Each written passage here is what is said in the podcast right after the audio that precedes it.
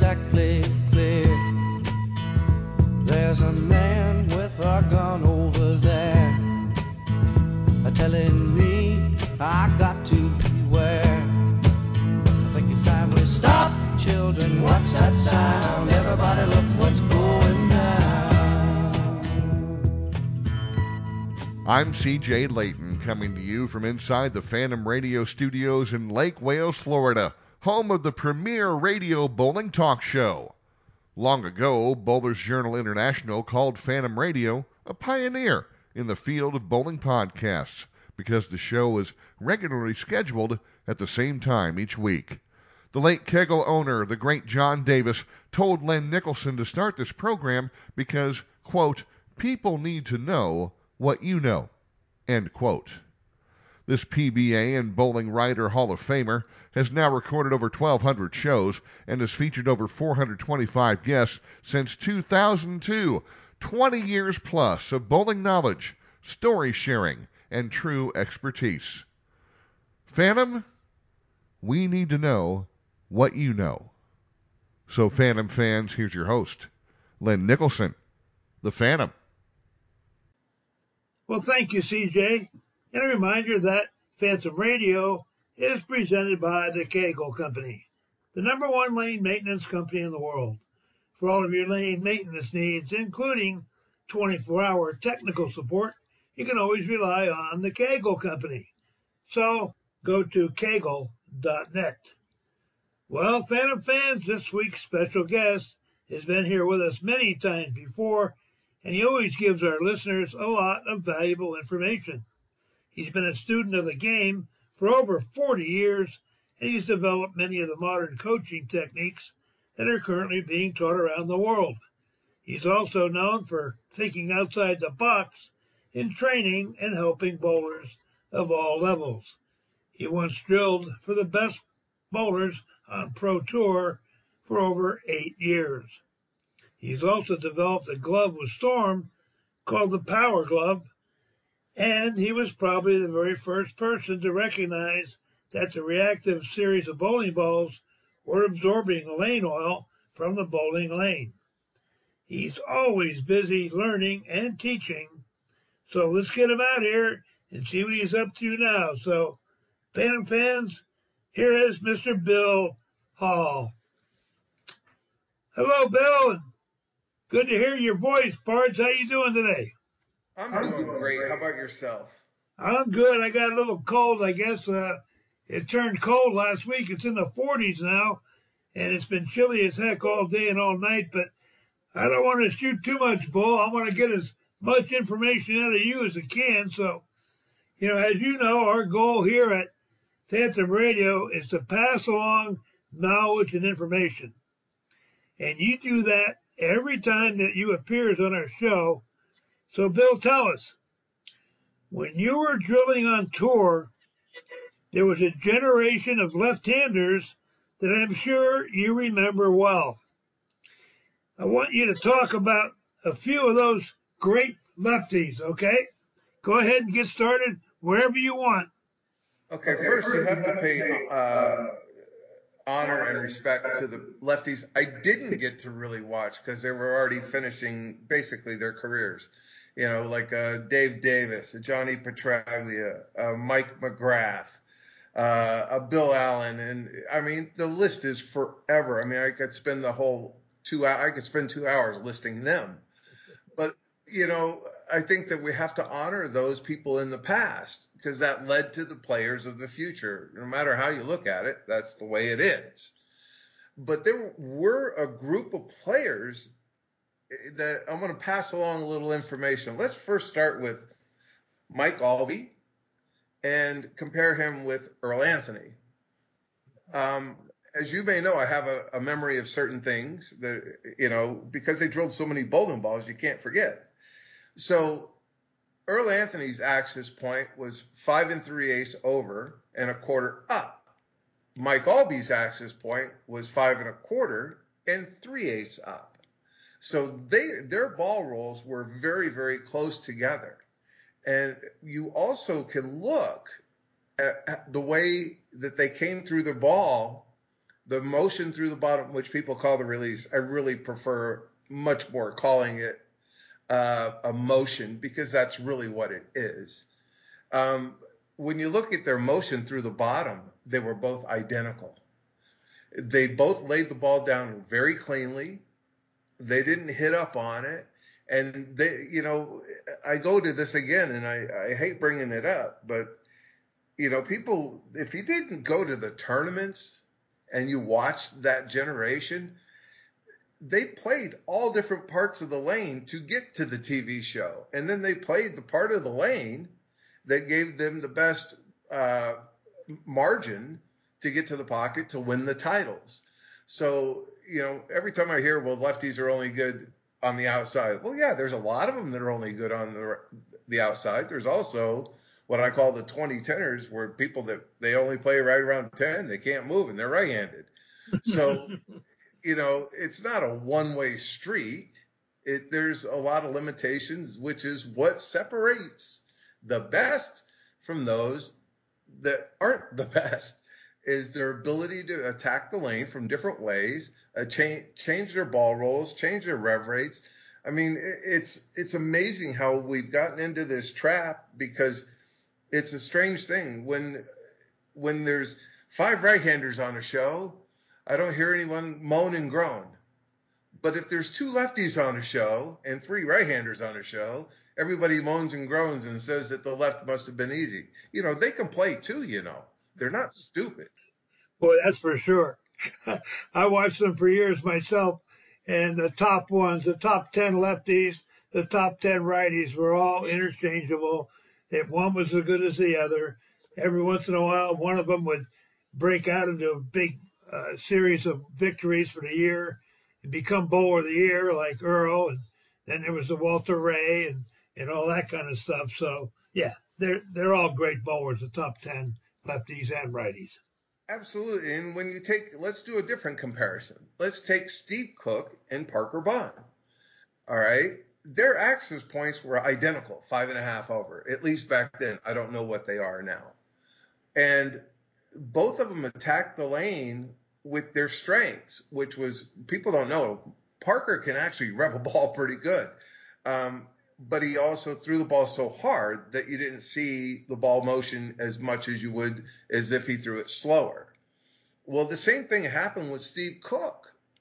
He was able to rev the ball and keep it on line. Steve Cook and Parker loved to rev the ball. They didn't like to see it hook. So, you know, there's nothing wrong with that aspect either. And what one people what people may not know is when Parker first came out, um, his mother, before she passed away, God bless her soul, um, she thanked me multiple times for working with Parker, because Parker was a flame and throw and wouldn't move. And I said, look, you know, that's nice when you're at home, but you're out here against the big boys right now, and you're going to have to be able to manipulate the things that you're doing. So I gave him some tricks, worked with a few things, and the rest is all up to him. Again, I don't like taking credit for a player's abilities. It's just not my thing. I, you know, if they bowl great, they bowl great. If they bowl bad, they bowl bad. But I'm not the one throwing it. But when you look at all those things and you see that aspect and you were there, that's something that you have to understand, is how good they really were at attacking different parts of the lane and manipulating their physical games to be able to manipulate the lane. And, you know, I don't think they get enough credit for that. And I'm talking about as a overall in general, the, uh, how good most of these lefties are. Not all of them. There's some that bowl really well right now that I, I'm not interested. You know, I don't think that, I think they're one shot wonders, but that's just my, uh, my opinion. But exactly. when you, when you go back and you look, the players that were able to have long, very sex, successful careers, year in and year out, they were able to p- attack a lane very, very differently and adjust ball rolls, ball speeds, rev rates. And I think um, they need to be uh, credited with much more than what people do credit them with. For sure. You know, uh, I don't want to get off topic, but I want to mention something that you just mentioned, and that was Parker's mom. Boy, she was a sweetheart.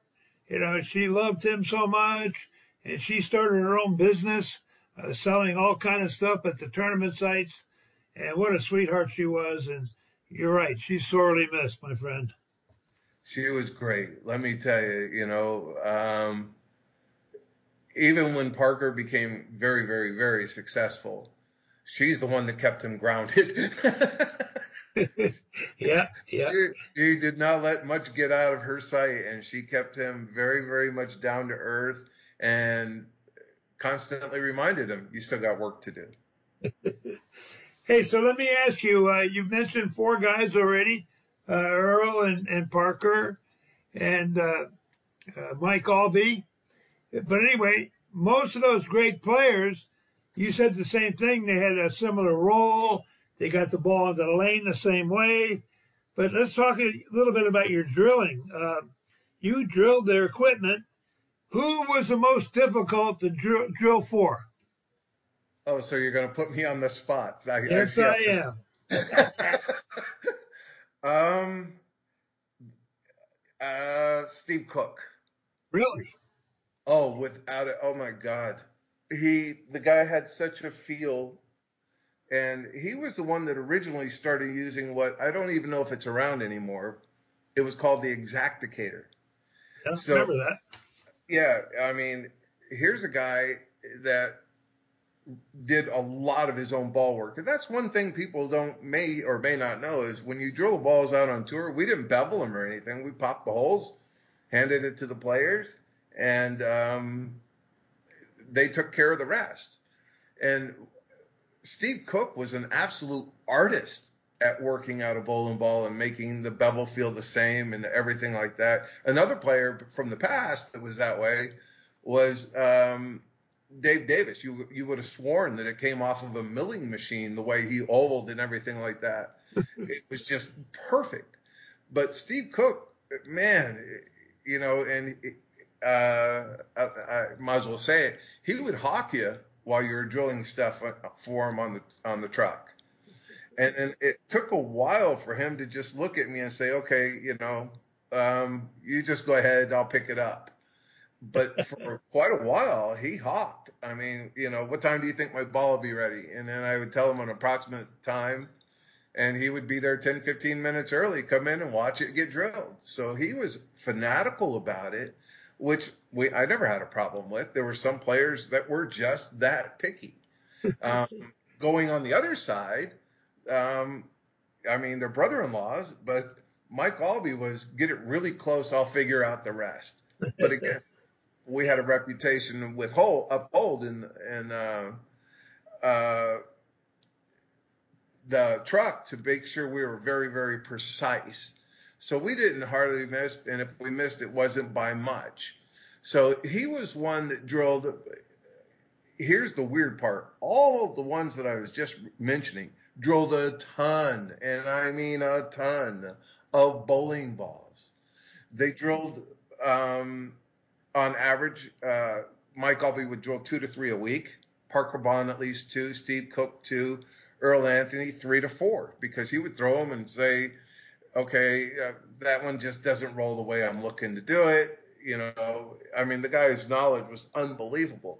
So it's things that I think people need to go back and learn the backstory of uh, – of what these players did that made them so great. And they paid very, very, very, very close attention to detail. So when you drilled Steve Cook's ball, uh, was there any problem with his span? I'm sure he had a monster span, right? He constantly changed it. He, when, when it, when I first went out on tour and drilled his stuff, it was slightly long. Then he he did something to his hand. I believe he broke his thumb in a softball game or something. I know he had a problem with his thumb. I don't remember the exact details. But then he went to what I considered was a little too short. And then after a while, he settled on something in between. So he's somebody that was constantly fidgeting with different feels and different grip uh, lengths and different uh, angles or pitches in the in the holes. But once he settled on something, you better be exact drilling it. Well, I know one thing for sure. Besides being a great bowler, uh, he was a hell of an athlete. Uh, he invited me to play golf with him one time, and I was playing pretty decent. And I went up there to Sacramento, as close to where I was living. He had his brother, brother-in-law, somebody. That was, we had to force him. And he says, go ahead, you can start it out. So I hit one about two twenty right down the middle. And then he hit one. I never saw it go up. I never saw it come down. He hit it at least three fifty, and it was way past everything. And I, I was so intimidated, uh, I stunk up the whole place the rest of the day. Man, that guy can hit a golf ball a mile. He was extremely athletic, and I mean, when you go back and you look at the films of the eighties and stuff like that, look how toned he was. He was not, he was a big man, yep. But that was not baby fat. That was beef. So yeah. He was somebody that was very skilled with his body and very phys- very physically fit. You know, I think people need to realize that, you know, what you see on T V and the reality of what they were, two totally separate worlds. For sure. And for such a big guy, that knee bend he had was so strong and solid. He never, ever lost his balance. For a big guy, that's tough to do. But you know what I do? I got to do right now, Pards. I got to mention our sponsor, uh, special announcement. He told me to write this. And so get your pencils and paper ready, because here's your chance to get a one-of-a-kind souvenir. It's a brand-new Glenn Allison nine hundred shirt, and you can enjoy a discount from Phantom Radio. And this nine hundred shirt has an image of Glenn on it, and it says, nine hundred, I did it. So call his friend and manager, Jerry Hale, to order it at seven one four, three oh nine, seven five eight seven. And be the first in your area to get this historic souvenir shirt. So call Jerry at seven one four, three oh nine, seven five eight seven. And be sure to mention that you heard this on Phantom Radio, and they'll give you a nice little discount. All right, Pards, I got another question for you here. I could ask you millions of them, but this one is, you know, all those lefties, and like I said, and you know the same thing, Uh, the top ones were every bit as good as the righties. Uh, did you have a favorite lefty that you like to watch? Absolutely. And I know I wasn't supposed to, but I did. When uh, other than watching Mister Anthony and him, my favorite to watch, without a doubt, was Mike Aulby. Um, you want to talk about pure class. Um Pure grace with a bowling ball. The uh, his ability to be able to attack a lane and vary speeds, vary ball rolls to match that part of the lane that he wanted to attack. I compare it a lot to a Marshall Holman, just poetry in motion. And, it, you know, those are the things that I always look for, is what player did it look like they were doing the most with the least amount of physical effort. And when you break down the best in generation after generation after generation, that's exactly what they look like. They look like they're doing absolutely nothing, and they're doing everything. So it's it's kind of like an optical illusion. But I really enjoyed him, being around him, and his wife, uh, Tammy, was incredibly nice to me. She was somebody I could go talk to about just about anything. So we became very, very good friends. And she was not only a, uh, a good friend to me, but the support she gave Mike Aulby and the amount of love and respect they had for each other was phenomenal. So they were a great influence on me, because I was going through a little bit of a rough time at the, a few times out on the road. Um, But, you know, people know that it's not an easy life. But, you know, Mike Aulby, you know, patient. You know, if if I had a, a stack in front of me, and usually we did, to drill. You know, he was always very patient. Um, you, he was always um, asking and put all, I, let's just put it this way. He put it, all his equipment choices in my hands. And, you know, he's, I've got a letter from him and a trophy that I've never displayed, but it's a private letter. And basically it says, thank you for all your help. You know, without your help, I feel like I could have never reached my full potential. So it's a great letter. And it's a trophy with, when he shot two ninety-nine on the T V show, I think that was Michigan. And um, he, he left the seven pin. He made a trophy with the seven pin and gave it to me. Oh. So those are, I mean, you know, those are memories and treasures that I don't think, I don't think anybody could really pay me enough to have them. You know, those are things that, the moments of fatigue, the moments of, you know, I'm tired of doing this, uh, made it all worthwhile. And that's one thing that I can never thank uh, Mike Aulby and Tammy Aulby enough for, is how much they really showed support for what we did and what a great friend she was. And Mike Aulby and I became very, very good friends as well. And it's, it was, uh, you know, it's hard not to have a favorite when they treat you that well. Yeah, well, that's very classy of you to mention that. Um, and also him, probably the classiest guy I've ever met. Uh, he sent a letter to every proprietor at every tournament he ever went to. Uh, what a great player. I love to watch him bowl. I also like to watch this other guy that he was the Rookie of the Year back in ninety-two. And uh, one day he's in the practice session, and it was a major tournament. And I was a lane guy, and I had everybody playing inside. And he came to me, he says, you know what, you're never going to get me. And I says, I don't want to get you. Why would I want to get you? He says, well, watch this. And he went down. He was laying the ball down on the two board on the right side. And I thought he's just joking around. That's where he played the whole tournament, made the T V show, playing inside the fourth arrow. Jason Couch, what a talent. Unbelievable talent. And that's yeah. just, you know, there's so many great lefties. Yep. Uh, you know, Jason could fire it up the ditch. He could play right around between, right around the second arrow. He wasn't real good between the first and the first and second arrow, but right, left of that or right of that, yeah. Yeah. He got your brains in. He, he, you know, he was there a couple times when he was bowling really well, and I had a couple righties come to me and say, yeah, hanging around the lefties, you know, I'm sure you're helping them out. And I says, you know something?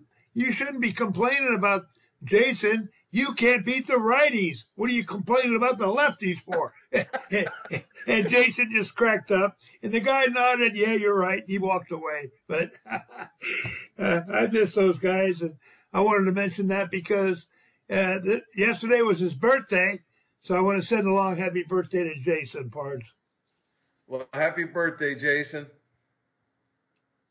All right, well, listen, uh, I'm looking at the old clock on the wall. We've got a minute left. I'm going to give that to you if there's anything you want to close with today. You mentioned something a little while ago about how classy Mike Aulby is, but I want to tell you, after we did the dedication to Brian Voss, he uh, he posted a message to me that was very heartfelt, very honoring, and very understanding. And, you know, I really appreciated him taking a moment because, you know, he's pretty much walked away from bowling for now. I can't say about his future, but he hasn't bowled anything in quite a while. Um, but these, all these great players were not only classy when they won, they were classy when they didn't win. And all of them were very, very, um, friendly off the lanes. Would I sure. approach them on the lanes? Absolutely not. Yeah, well, we were fortunate to be able to watch those guys for all those years, Pards. But I'm going to have you back on again. You always give us a lot of information, but the old clock on the wall does tell me we're out of time, and I look forward to talking to all of you again next week. We have another great event and great guest to talk to. And I want to thank our sponsors, Storm Bowling, Brad Edelman from the High Roller, and Dave Kowalski, the bowling guru from Michigan, who just last week was entered into the Coaches Michigan Bowling Hall of Fame. So from Phantom Radio, this is the Phantom. When you're down and trouble, and you need some love and care, and nothing, oh, nothing is going right.